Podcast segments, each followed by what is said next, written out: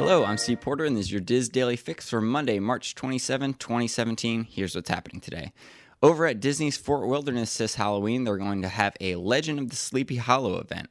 Uh, it's $22 per person, and premium tickets are $38. And I think the premium ticket has like a goodie bag and some extras. So um, it's pretty cool. Uh, there's going to be a showing of the 1949, 1949 classic, The Adventures of Ichabod and Mr. Toad, and of course, The Legend of the Sleepy Hollow.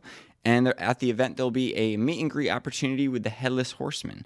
So if you want to check that out, uh, it'll be available dates in September and October.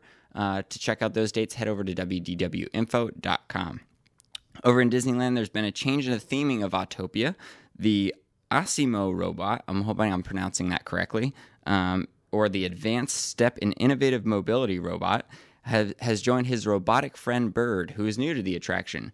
Um, so it seems like they made some improvements to the ride and added the robots, you know, throughout as you're driving along. So hopefully, in my opinion, they can eventually have some of these additions come over to our Tomorrowland Speedway because it really needs it.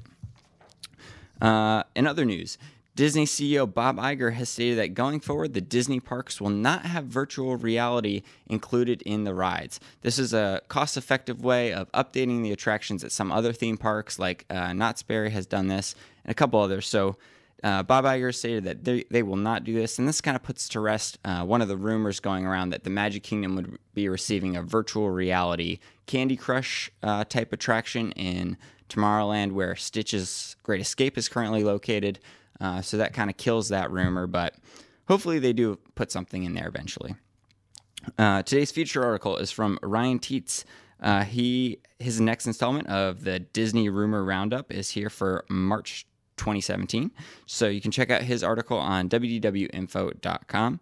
Trending on the boards today is from poster Ad Simba. Uh, on the Disney Cruise Line board, she's discussing that the H2O shampoo and soaps may no longer be on the ships. So if you want to join in this discussion, head over to uh, disboards.com and look for the uh, thread entitled Shampoo uh, Rumor. Excuse me, I can't talk. Um, on this weekend, on this week's uh, Disneyland edition, Mary Jo talks about her recent tour of the Warner Brothers studio.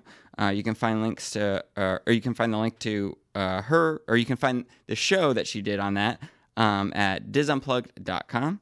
Tomorrow's weather forecast shows sunny skies out in Anaheim with a high of 77 and a low of 51.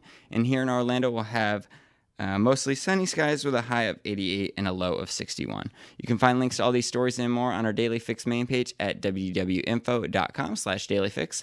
That'll do it for me today. Be sure to join us again tomorrow for the next installment of the DIS Daily Fix. Have a great day, everyone.